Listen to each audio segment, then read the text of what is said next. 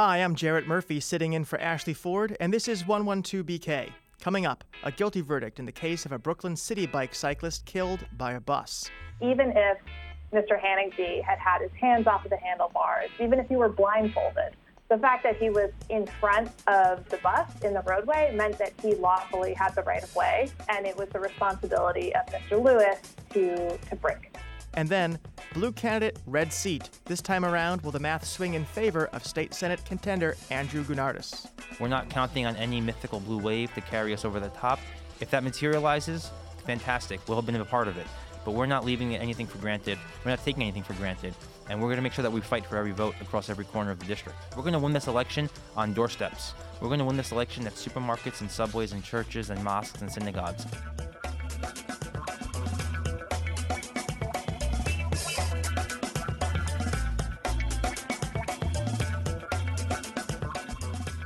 Thanks for joining us.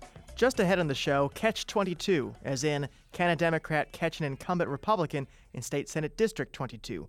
I'll be speaking with that Democrat, Andrew Gounardes, about his campaign to unseat Brooklyn's lone GOP Senator, Marty Golden. But first, on Monday, a bus driver was found guilty in the case of the death of a Citi Bike rider, Brooklynite Dan Hanegby. The bus and rider were traveling along a one way street in Chelsea last year when the driver, Dave Lewis, overtook Hanegby, clipped his handlebar, and sent him sprawling underneath the bus tires. To tell us about the verdict and its significance, we're joined on the phone by local reporter Emma Whitford. Thanks for joining us, Emma. Thank you. Thanks for having me. So tell us a little more about the details of this case. What was the story? Had an interesting trajectory with this story. I started covering it last June uh, when Mr. Hanegby passed away. Um, I was at Gothamist at the time, and one of the interesting themes of this story, it's been the case tragically in some other some other cyclists who have died on New York City streets in recent years. But right after Mr. Hanegby's death, there were these initial police reports that claimed that, you know, according to an initial investigation, Mr. Hanegby had swerved in his trajectory on West 26th Street, swerved around the parked vehicle and into the bus. And immediately there was a lot of outcry from Safe Street advocates who sort of saw in that a tone of uh, victim blaming coming from the NYPD. And shortly after those initial reports came out, I was able to view some surveillance footage that ultimately ended up factoring large in the trial that contradicted those initial police reports and showed uh, Mr. Hanegby traveling in a in a straight traje- trajectory along West 26th Street before the bus overtook him. So I think there are sort of two stories here. One is of how police initially report on these tragic cases and sort of misinformation that's that's spread early on that might place blame on the victim. And then this trial was focused around relatively new piece of legislation called the Right of Way Law, which was passed in 2014 in New York City, and it was sort of a, it was definitely like a hard won victory for transit activists. And it basically turned failure to yield into a misdemeanor, so a minor crime, which it hadn't been before. That was the top charge against Dave Lewis, the driver, when he was arrested last fall. He was offered a plea deal, which often happens in such cases when this right of way law is, is leveraged. And he actually turned down that plea last fall. So that's what brought us to this trial. And it's actually only the third time that a driver has gone to trial in the borough of Manhattan under this law. Emma, take a step back. What do we know about Dan Hanegby? So Dan was 36 years old when he passed away, a father of two. He worked in finance. He was married. He lived in Brooklyn Heights. And, you know, I was able to talk to some, his, some of his family members and friends last summer, and he was an avid cyclist and yeah, just really beloved. I mean, his his his wife and some friends and family were in the courtroom yesterday, and it was incredibly sad. Apparently, he was the first Citi Bike fatality. Is that right? Yes, he was. So that actually gave this story um, a lot of press right off the bat. Uh, you know, Citi Bike was launched in 2013, and here it was, you know, three plus years into it without a fatality. So that definitely drew a lot of attention. Now, the district attorney making the decision to prosecute Dave Lewis did that happen before or after this footage came to light? So the footage, you know, I actually exclusively reported on it. Um, we did not include the footage in our reporting at the request of the family. That was last summer.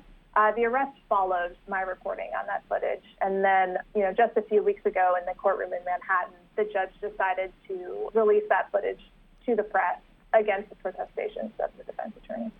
In the courtroom, this uh, line of victim blaming, as you called it, that came out in the early days of police discussion of the case, did Lewis's lawyers go that route, and what was the DA's reaction to it? Yeah, no, he definitely did. So Mr. Saland, the attorney representing Mr. Lewis, put a lot of emphasis on the fact that, that Mr. Hanegby was wearing over-the-ear headphones, and he described the cyclist as, quote, oblivious. There was a lot of focus in the trial on both sides on this, this fact that, you know, both sides agreed that, that Mr. Lewis had honked his horn once before overtaking the cyclist. And, you know, the defense attorney really focused on that honk, and he was like, here's the cyclist, he's wearing headphones, he's, quote, oblivious and sort of tried to make the case that the cyclist had plenty of time to, to get out of the way. The response of the defense attorney is that the, you know, this right of way law hinges entirely on the fact that you've got two vehicles moving in a trajectory and the one in front always has the right of way. So I thought it was really interesting that the ADA sort of painted this alternative scenario. She was like, even if Mr. Hanegby had had his hands off of the handlebars, even if he were blindfolded, the fact that he was in front of the bus in the roadway meant that he lawfully had the right of way, and it was the responsibility of Mr. Lewis to to brake. So, what do you think is this? You know, I guess that Dave Lewis will be sentenced eventually, but what's the broader significance of this verdict? I, you know, I think Safe Street advocates have, have really picked up on, uh, you know, thinking back to a year ago and this sort of victim blaming. You know, in my story, I referenced actually two cyclists who passed away in Brooklyn in 2016. One was Lauren Davis, and another was James Gregg. Uh, Lauren Davis was police initially said that she was biking against traffic on Classen Avenue when she was struck and killed, and later redacted that and said, in fact, she was traveling with uh, the flow of traffic. James Gregg was uh, killed by a truck driver in Park Slope. Initial reports said that he was holding on to the side of the truck right before he was killed, and then that was rolled back. So I think it's a victory for advocates to look at this and be like, let's take this as, as a lesson. And in their statement, in a statement from Transportation Alternatives, they sort of go out of their way to urge NYPD Commissioner O'Neill to, you know, stop this victim blaming and just making sure that officers, that NYPD officers wait to comment on traffic crashes until there's been a thorough investigation completed. You know, there's sort of this culture, um, oftentimes reporters have on background, kind of behind the scenes relationships with press officers within the NYPD, and it's easy for these unattributed comments to leak, and then that kind of sets the tone, and there's uh, some damage done to the victim's reputation there. Reporter Emma Whitford, thanks very much for talking us through this case. Thank you. Up next, Senate candidate Andrew Gounardes.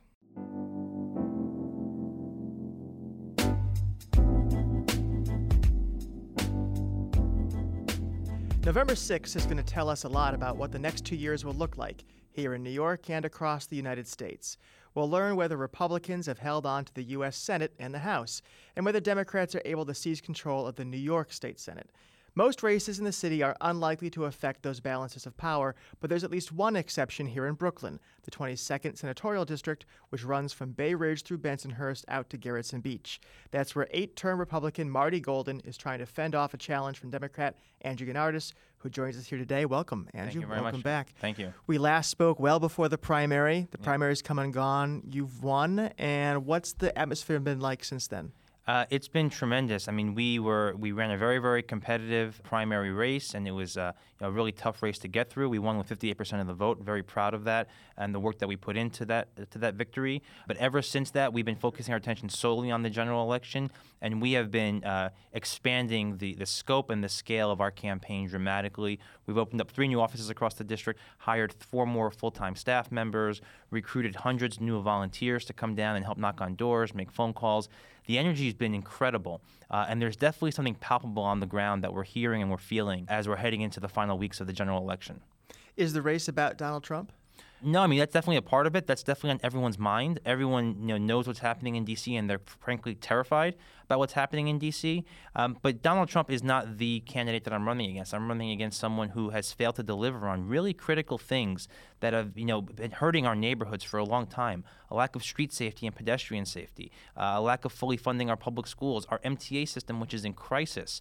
Uh, and so when constituents see these issues and then they see the dysfunction of Washington, they put the two and two together and they say, we just need fresh people in office with new ideas and new energy to tackle some of these longstanding problems. One feature of this district is that, on paper at least, Democrats have had a registration advantage, maybe mm-hmm. throughout Golden's career, at least for the past several cycles. Yet he has survived. Why is that? Is that because those folks are Democrats in name only? Are they conservative Democrats? What explains the fact that he's been able to hang on? I mean, it's it's definitely a two to one Democratic district by enrollment, and the average Democratic candidate gets about 57% of the vote in this district. Uh, Golden has not really had that many challengers over his, the, his, tenure up in Albany. I think he's only been challenged three, maybe four times. And you were uh, one of those. I was one of those six, six, years ago, and uh, you know, no one thought we could do better than 30%, and we proved everybody wrong by getting just under 43% of the vote. Uh, and I was very, very proud of that effort when no one gave us a shot whatsoever. So I think we showed then that Marty Golden was vulnerable, that he doesn't have a lock on this seat, and that he doesn't have a lock on the voters uh, in this district, and that people are hungry for change, and we're seeing that now more than ever. It's interesting. This is uh, cast as such a change election. There's this blue wave, a progressive feeling, huge turnout for the Democratic primary yeah. a few weeks ago. When you add all that up, some people might say there's no way you can lose this thing. I don't take any of that seriously. Uh, we're out there working every single day, knocking on doors and making phone calls and talking to voters. We're going to win this election on doorsteps. We're going to win this election at supermarkets and subways and churches and mosques and synagogues. We're not counting on any mythical blue wave to carry us over the top. If that materializes, fantastic. We'll have been a part of it. But we're not leaving anything for granted. We're not taking anything for granted. And we're going to make sure that we fight for every vote across every corner of the district. Former President Obama made some endorsements in the past week, including some states in New York, some congressional races, mm-hmm. and a few of the contested state Senate contests. I don't think he weighed in on your race. Do you know why? And would you have wanted him to? Would an Obama endorsement be helpful in your district? And this is a district, you know, President Obama won this district once and he lost it narrowly a second time. So he's performed well here. He's also just narrowly lost it. The President Obama has made multiple rounds of endorsements uh, throughout this election cycle, and he endorsed some Senate candidates, you know, earlier this year in a first round. He just made a second round now. I anticipate there will be a third round, or if there is a third round, you know, we will obviously. Uh, I'd, I'd love to have the president's support. I think the president is a unifying figure in contrast contrast to the uh, divisiveness we're seeing coming out of the Republican Party, not just in Washington, but here in New York as well. And I think more than anything else, voters want to know that, that, that the issues that they're seeing being fought over can be resolved. And they want someone to unify our communities and bring us together, not keep dividing us apart. And President Obama does that. The MTA, you mentioned that. Everyone mentions that as a top issue on voters' minds. Fixing the MTA means, to some degree, finding the money to do that. Where do you want that money to come from? You know, I'm, I, I, have said uh, publicly multiple times I'm a big supporter of congestion pricing. As long as the funding is dedicated to mass transit, that is really a key component of this. We don't want to charge extra fees and then not have that money go into um, you know fixing our transit system. But for me, you know, the MTA's funding crisis is only one part of the puzzle. I think the bigger issue affecting the MTA is the lack of accountability to the customers, the riders. And I think we need to change that. This way we can have a seat at the table. Right now, riders only have one non voting representative on the board of the MTA. I want to change that to give riders from every borough a voting seat on the MTA board. Riders should have a right to vote on the MTA's budget. We should have a voice to say how our fare revenues get spent in terms of improving our, our signaling system, installing and building elevators and handicapped access ramps and things like that, and making sure that we're investing dollars to improve our system uh, and not wasting it. It's interesting in the discussion about the MTA between the mayor and the governor, who owns it, who controls it, who owes the money for it. Some people posited, well, why don't we just let the city run it? Maybe the city should run the MTA. Why are people from upstate having anything to say about what we do with mm-hmm. our streets and our subways and buses? What do you think about that? To me, it doesn't matter who runs it. It's as long as it runs well. That's the, mo- that's the most important thing. And that's why, regardless of how the other discussions around the MTA shake out, funding, procurement reform, et cetera, I still want to have that accountability mechanism by giving riders a voice on the MTA's board. You know, the city ran the subways once many years ago. We can definitely explore doing that again, but still, riders need a seat at the table. We can't get left behind, and that's what's happening right now. One of the issues that your opponent raised when he appeared in this program a couple weeks ago was uh, about crime and about the shift in policy on criminal justice in his words, kind of going too far to the left or away from the kind of lock 'em up theories of the 1990s. He mentioned specifically his concern about people being paroled, violent mm-hmm. convicted felons being paroled, including people who murdered police officers. What do folks in your district say about that? And do you feel as though there are some concerns about the way that the state in recent years has approached parole? Across our entire district, crime is actually down to historic lows. Just uh, a week or two ago, the police commissioner came to the 68th Precinct Community Council to address concerns about um, some well publicized criminal incidents. There was a shooting, there was a stabbing, but across the board, crime is down 12% in Bay Ridge and Dyker Heights. It's, it's across uh, significantly across the entire district. So public safety is always on everyone's mind, but we're not going back to the bad old days of the 70s or 80s or even the early 90s anywhere in the city, and especially not in southern Brooklyn. Uh, you know, I know Marty Golden likes to talk tough about uh, crime, but it's not just about talking tough on crime. It's actually about having a criminal justice system that provides justice to people. And that's where Marty Golden's substance and his rhetoric lacks in terms of his record. And that's what people really care about. They care about the fact that we have rape laws in this state that, you know, we should be expanding the statute of limitations for. Marty Golden doesn't support that. We have a Child Victims Act, which Marty Golden refuses to support, which would allow children who have been sexually um, harassed and assaulted to have their day in court, to have justice delivered to them, refuses to support that. So it's not enough just to talk tough about criminals. It's about providing justice to people who are affected by these issues. On those cases he specifically mentioned, though, are you okay with the possibility of a person who murdered a police officer eventually winning parole from prison? If you serve your time, regardless of what that crime is, if the system has deemed you adjudicated, you've served your time, you've done your your your penance to society, just like anyone else, you should have the freedom to ability, the ability to have your life given back to you. Uh, that's the way our criminal justice system is built, and that's what it's designed for. We're not letting people out of jail willy nilly. We are telling people they're they're convicted of crimes and they are serving their time, they're paying their debt to society, and once the system deems that they have paid that debt back, they should have their life given back to them. You have a very detailed gun control or gun restriction agenda as part of your policy yes. Platform. You mentioned specifically the boyfriend loophole, I think it's called. Mm-hmm. Uh, talk about that and what you want to do to well, address that. So, what we want to try to do is, you know, in the state of New York, if you are, it's really about domestic violence abusers. And if you have open warrants against you for domestic violence cases, there's nothing to stop you from getting a gun in the state of New York. We want to close that loophole because we know that most gun violence that happens at the home happens as a result of domestic violence incidences. That's a problem, and it's so easily fixed. And everyone wants to close that loophole except for Senate Republicans and Marty Golden. It's beyond me why we can't seem to get these common sense gun laws passed here in the state of New York, even with Republicans in, in charge of the state Senate at this point. When people talk about guns in New York, frequently the kind of counter argument is look, most of the guns come from out of state, or many of our crime guns from out of state.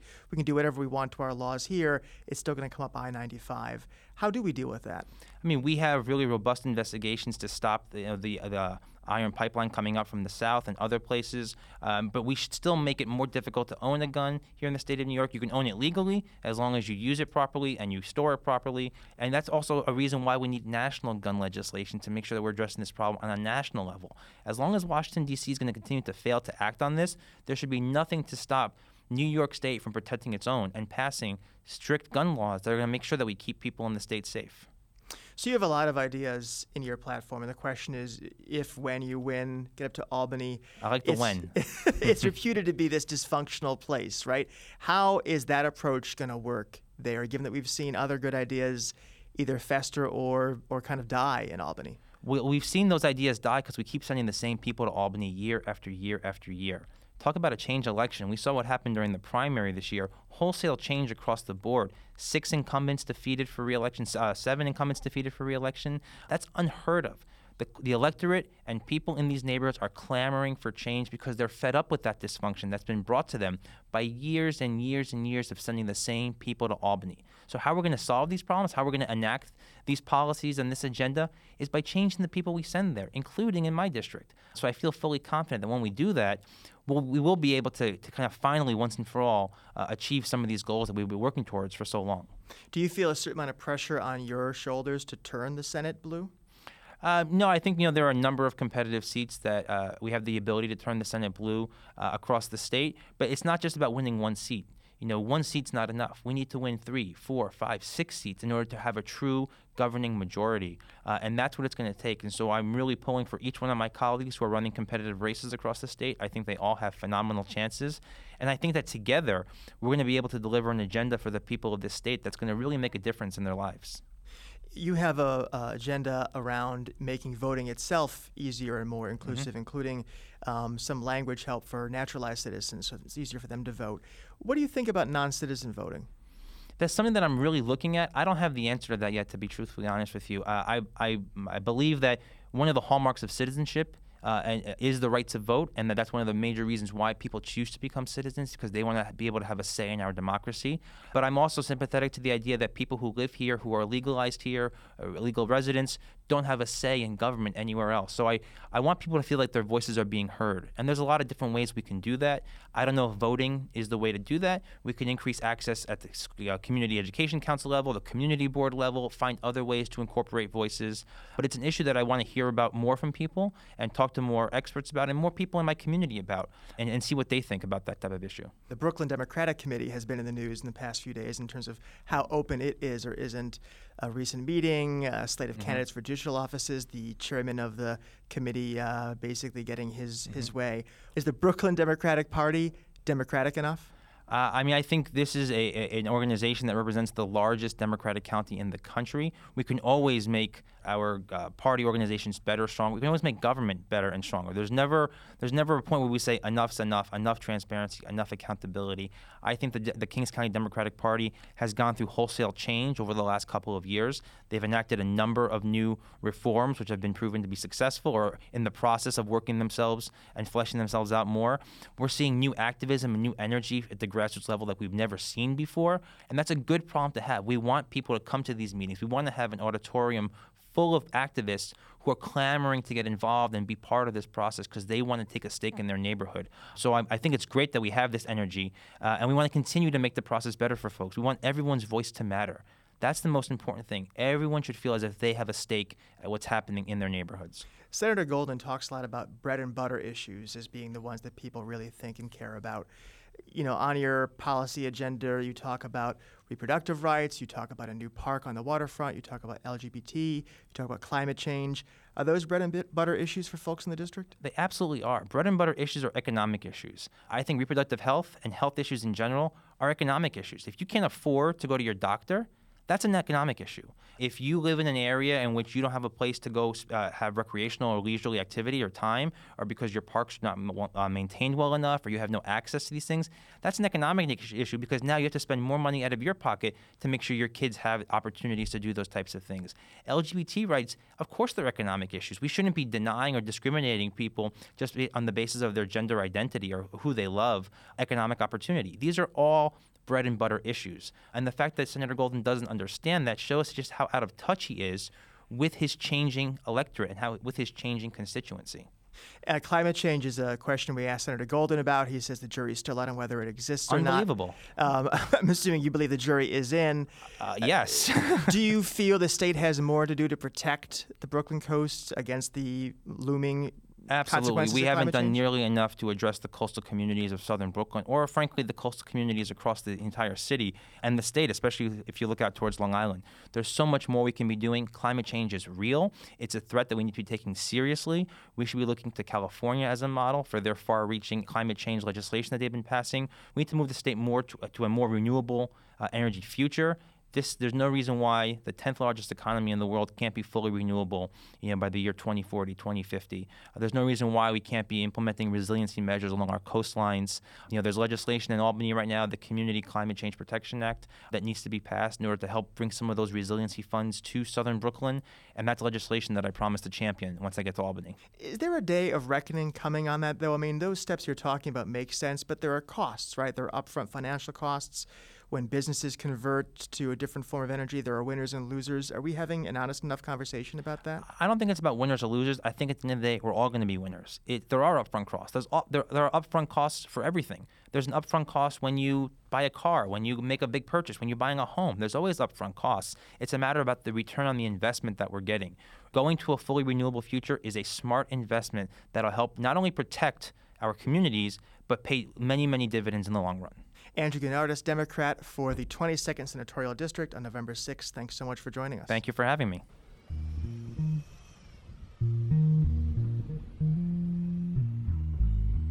And now some news in collaboration with Brooklyner. Several recent incidents of gunfire near Fulton Mall and Borough Hall have residents and area workers concerned. On Monday, there were shots fired in broad daylight, which sent people to the nearby Shake Shack for cover. Two individuals were grazed by the bullets and sought treatment in area hospitals for wounds that were not considered life threatening. This was the third such incident in recent months, and Borough President Eric Adams, whose office is in the vicinity, had this to say.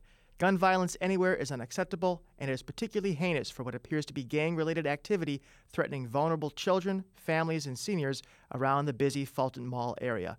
In the coming days, I will convene local stakeholders to discuss how we will collectively work to make this neighborhood safer at all hours of the day.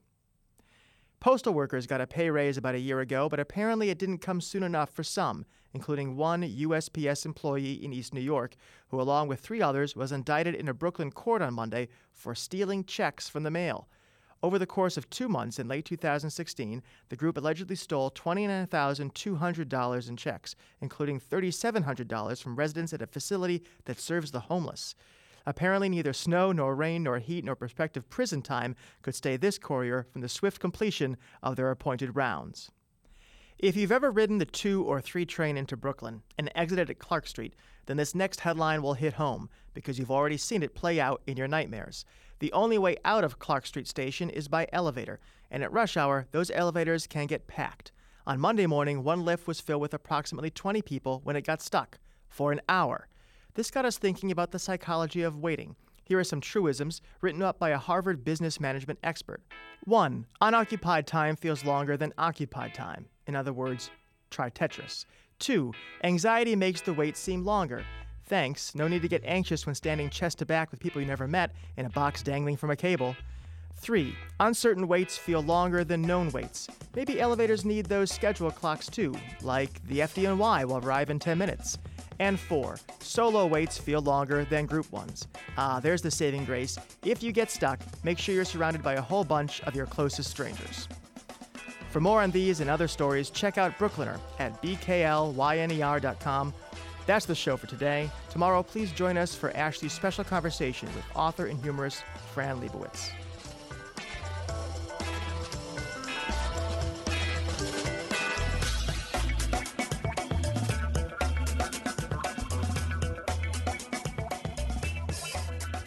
112BK is hosted by Ashley C. Ford, but she's off getting married, so right now it's hosted by me, Jarrett Murphy.